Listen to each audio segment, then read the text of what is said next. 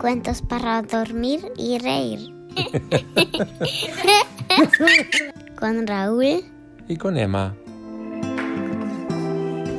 El conejo de chocolate. En la pastelería de mamá Buttercup había muchos huevos de Pascua y pollitos de mazapán y conejos de chocolate.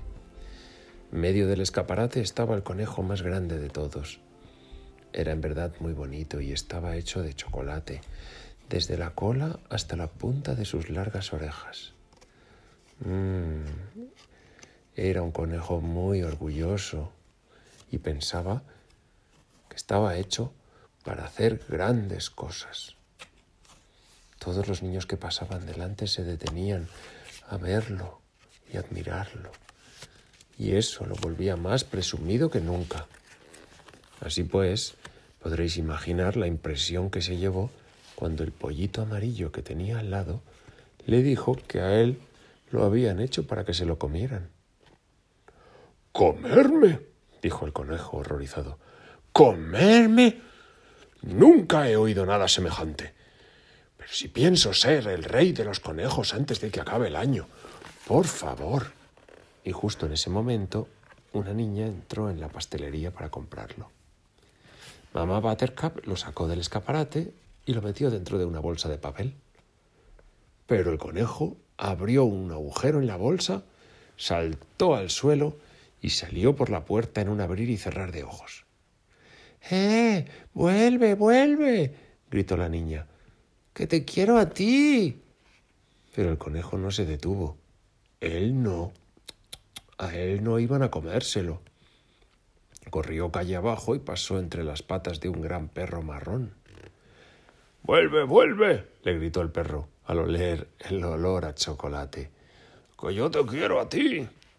Pero el conejo no se detuvo. Él no. A él no iban a comérselo. Giró corriendo una esquina, saltó por encima del muro y aterrizó justo encima de una gata persa que estaba durmiendo al sol. La gata despertó de un salto y en cuanto vio que el conejo estaba hecho de chocolate le gritó ¡Miau!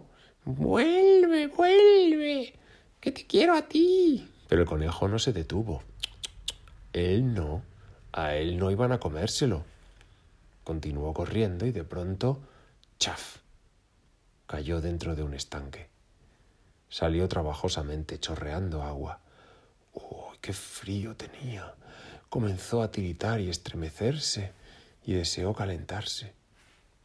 Muy pronto llegó hasta el sitio en que un grupo de niños estaban haciendo un fuego de campamento en el bosque.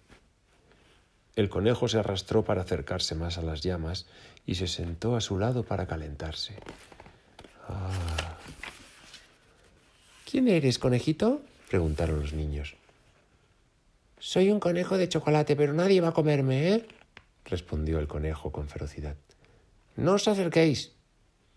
Me he caído en un estanque y ahora quiero calentarme. Si os acercáis a mí os morderé. Vamos a buscar a mamá para contarle lo de este extraño conejo, dijeron los niños, un poco temerosos de acercarse al animal. Así que se marcharon en busca de su madre. El conejo se acercó más y más al fuego. Y de repente comenzó a sentir sueño.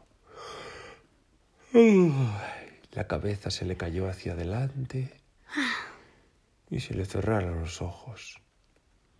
No me comerán, no me comerán, decía con voz soñolienta. Y eso fue lo último que dijo, porque de pronto el calor del fuego lo derritió y un momento más tarde ya no había conejo, sino un charco de chocolate sobre el suelo. Y cuando los niños regresaron con su madre, ¿qué vieron ahí? Pues nada. Solo había un gran perro marrón y una gata persa que lamían un charco de chocolate junto al fuego. Fin.